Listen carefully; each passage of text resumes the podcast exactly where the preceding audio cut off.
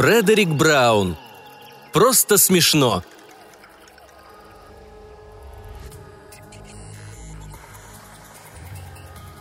Мистер Уэзервокс допил вторую чашку кофе. В его голосе, когда он заговорил, чувствовалась твердая решимость.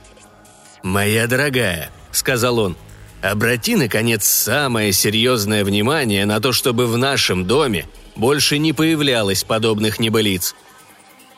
«Хорошо, Джессон, я просто не заметила».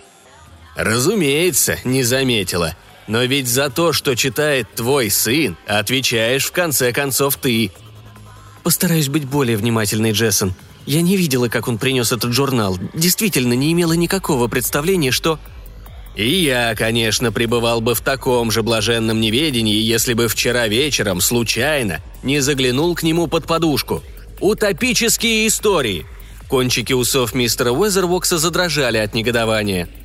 «Такая абсурдная, безответственная писанина», — сказал он.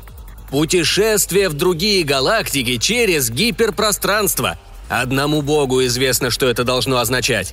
Машины времени, телепортация, телекинез. Дичь какая-то. Просто смешно. Вместо того, чтобы разумно употребить время на... «Успокойся, мой дорогой», — сказала жена с легким оттенком нетерпения. «Отныне я еще строже буду следить за тем, что читает Джерль. Я с тобой совершенно согласна».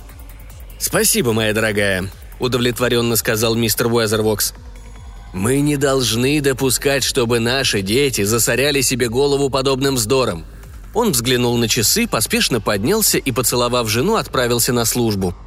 Выйдя из квартиры, он шагнул в антигравитационную шахту и медленно спустился с высоты 200 этажей на улицу, где к нему тут же подкатило одно из дежуривших здесь атомных такси. «К лунному порту», — приказал он роботу-водителю.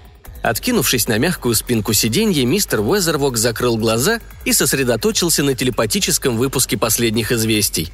Он надеялся услышать что-нибудь новое о четвертой экспедиции на Марс, но это была всего лишь обычная передача из Центрального института бессмертия –